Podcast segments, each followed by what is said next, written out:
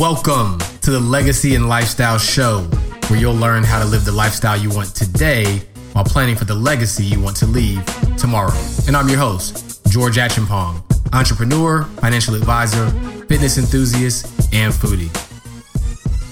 What is up, everybody? And thank you for tuning in to the very first episode of the Legacy and Lifestyle Show. And I've been wanting to do this for a while, so I am so excited that we are finally here. This is finally getting off the ground.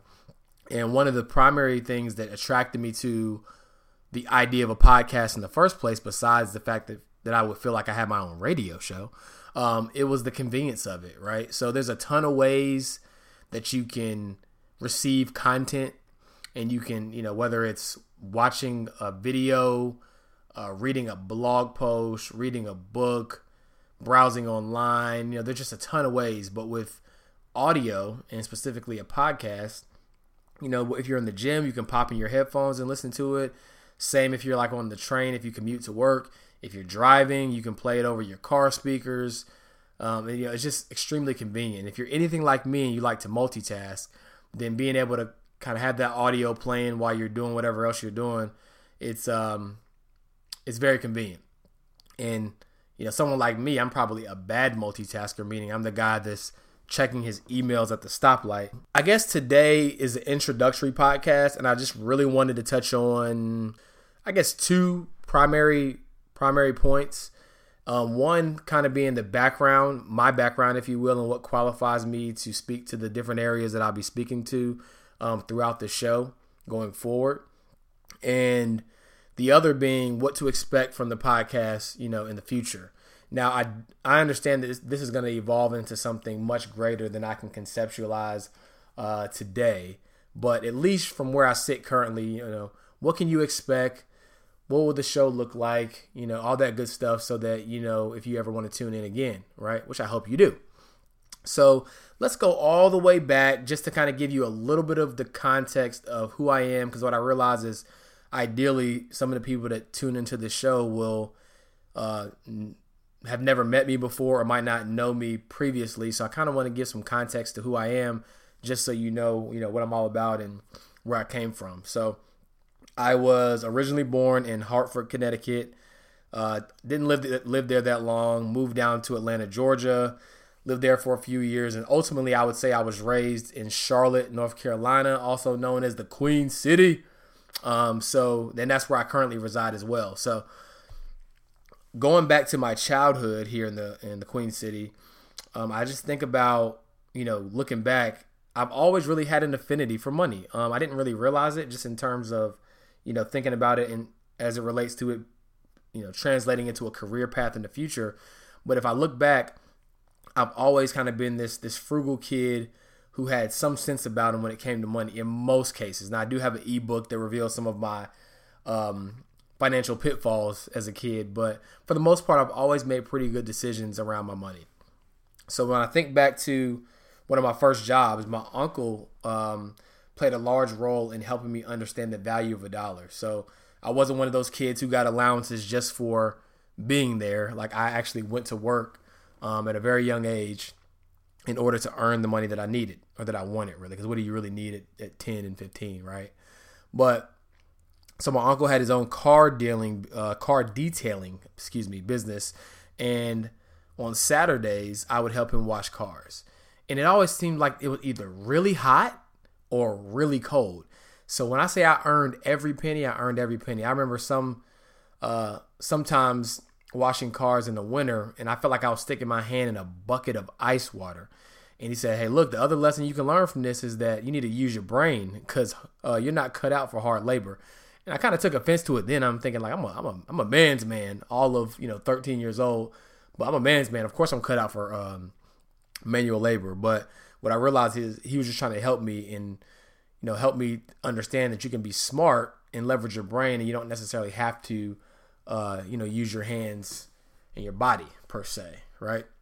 So that was a couple of lessons I, I learned very early on, and I wasn't a kid that got the money and spent it or went out and bought a bunch of toys. I mean, I, I, would hold on to it. I would even be the kid where my older aunts and uncles would ask me uh, to borrow money, and I was smart enough to know what interest was. I said, "Hey, look, if I give this to you, I'm gonna need more back than um, when when you give it to me in return." So I've always been that guy. I've always been that kid, and I'm proud to say it because it's paid uh, played a large part in who I've become uh, today. So if I think back to kind of growing up in my education, um, back to high school, I wasn't necessarily always, um, I guess, a star student. I had star moments, if you will. But if I look back at the the subjects that I really just excelled in, they were always math related. So my geometry class, I got 100%. Um, it just was really easy to me. Geometry and trigonometry, I think, is what it was. Um, algebra, same thing. I mean, I had great teachers as well, but numbers just made sense to me. All right. Um, it was science and some of the more abstract subjects that I was just like, or really U.S. history. I was like, oh my gosh. But um, it was math. Math was a thing that always just made sense. And then when I got to, or right before I went to college, rather, um, I was in Upward Bound, and that program basically, let's just say, the summer of your freshman year, you would take coursework that you would likely see your sophomore year. The summer of your sophomore year, you would take coursework that you would see your junior year, so on and so forth. So I kind of got an opportunity over the summer to get a, a, a heads up or a leg up on the school year. But the really good thing was during my senior year, since I wasn't going back to high school, they allowed us to take a class to which we could get college credit for. Naturally, I chose the math class. So that class, you know, I took it, got a good grade on, was able to transfer my transfer it for college credit and then what what I learned once I got to college was that that was a class that was actually going to be a prerequisite for the business school that I was going to try to get into. Like you had to pass that class before you could get accepted into the business school. And then I had a lot of friends and peers that were failing that class or it was telling me it was, it was extremely difficult. And I was so fortunate that I, I didn't even have to worry about taking it because I placed I tested out of it with the score that I got on the summer class that I took prior to going to school. So, for those of you wondering, I went to the University of North Carolina at Greensboro, which is a phenomenal university. I enjoyed my time there. And even when I got there, that same track record of math and numbers kind of being the subject matter that appealed to me most, I had a class once I got into the business school. Um, I think it was Finance 315. And there again, that was one of those classes that people tend tended to struggle with and I aced it 100%, no issues. So this has kind of been numbers have kind of been my thing for a while, and I didn't like I said I didn't even really realize it or think much about it until I look back on it, but it all makes sense now.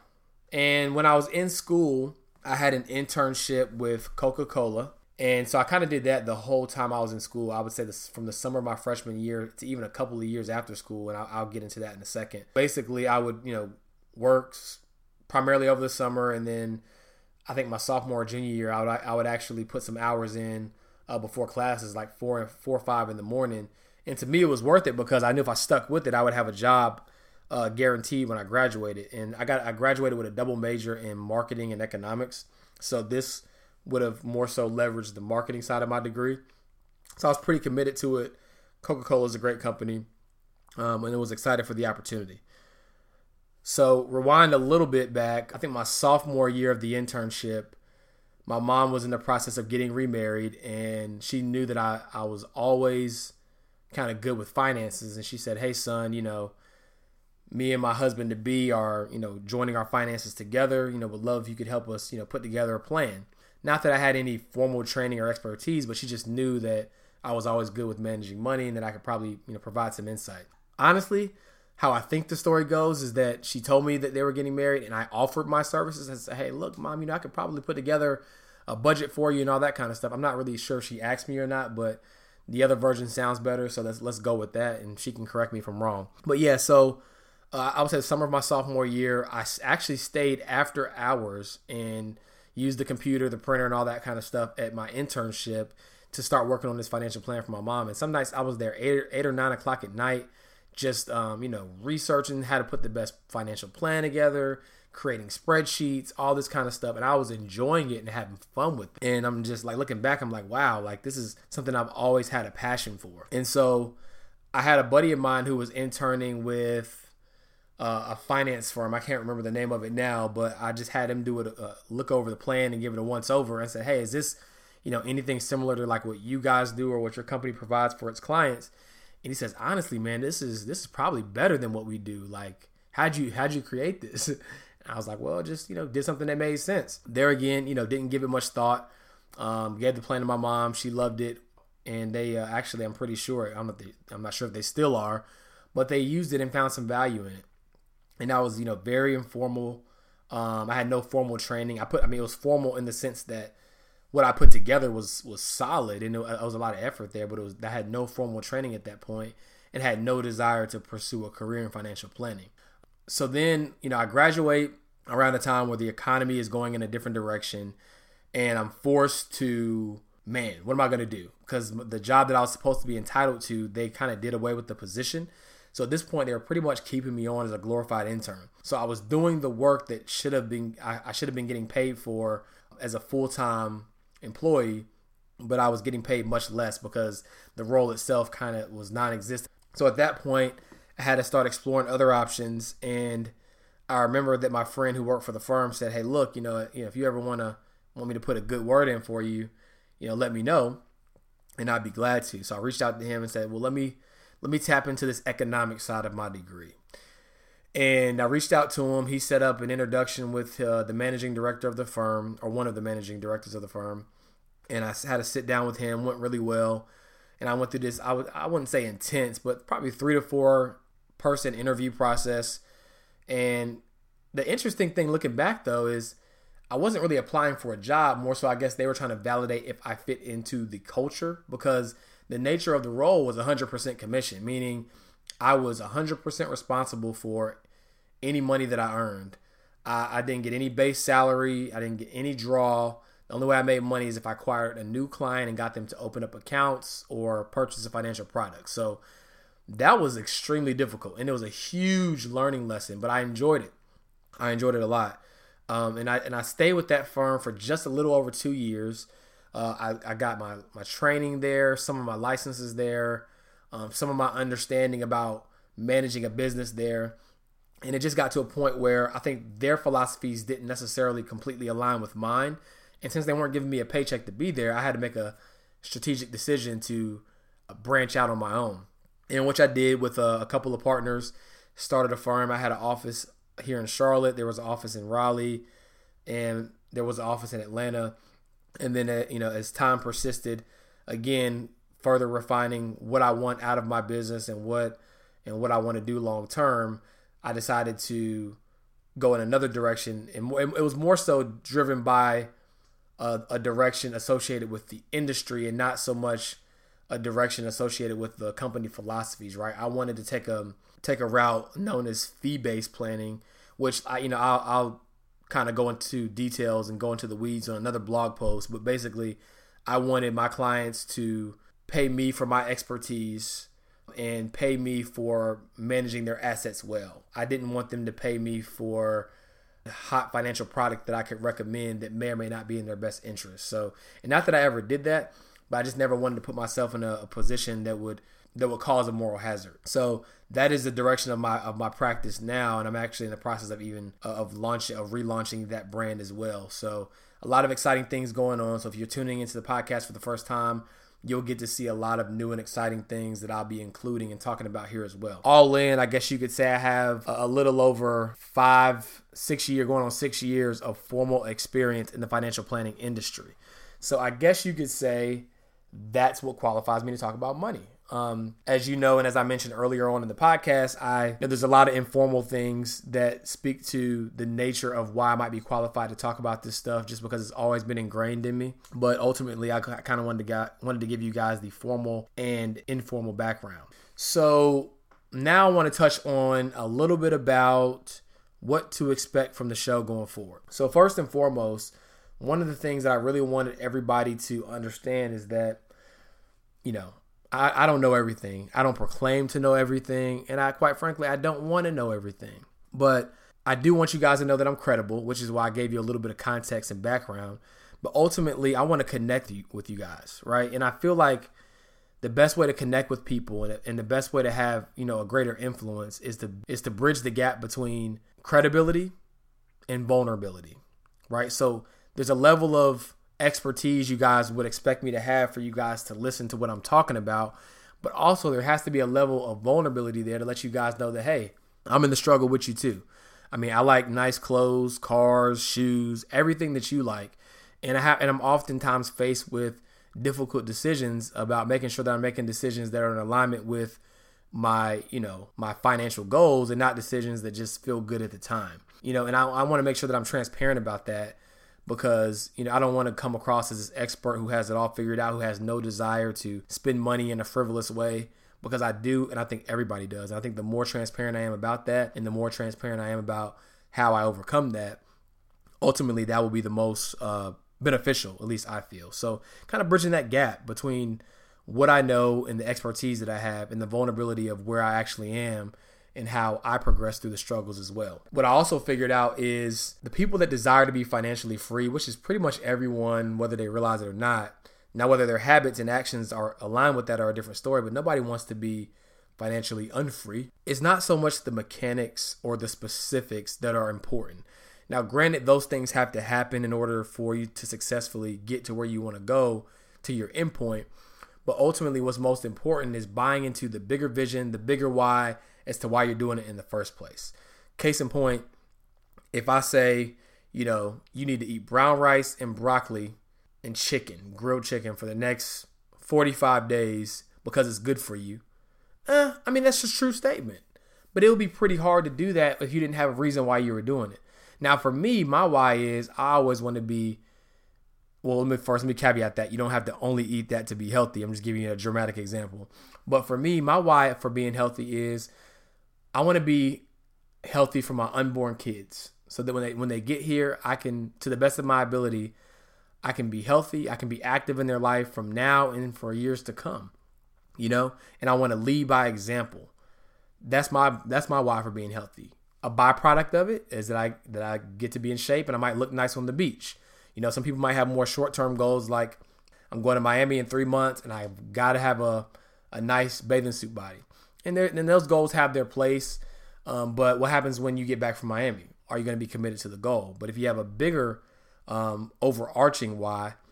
It keeps you going when you know the going gets tough and when it isn't convenient to stick to the goal. So I look at finances the same way. If I say you should save X amount of dollars every month because it's good to save money, we all know it's good to save money. But is that going to keep you committed to saving money? Who knows? But if I say, hey, look, by you making these positive and proactive decisions to save money, you're going to be able to buy yourself the peace of mind to know that if you ever get laid off, things are going to be okay.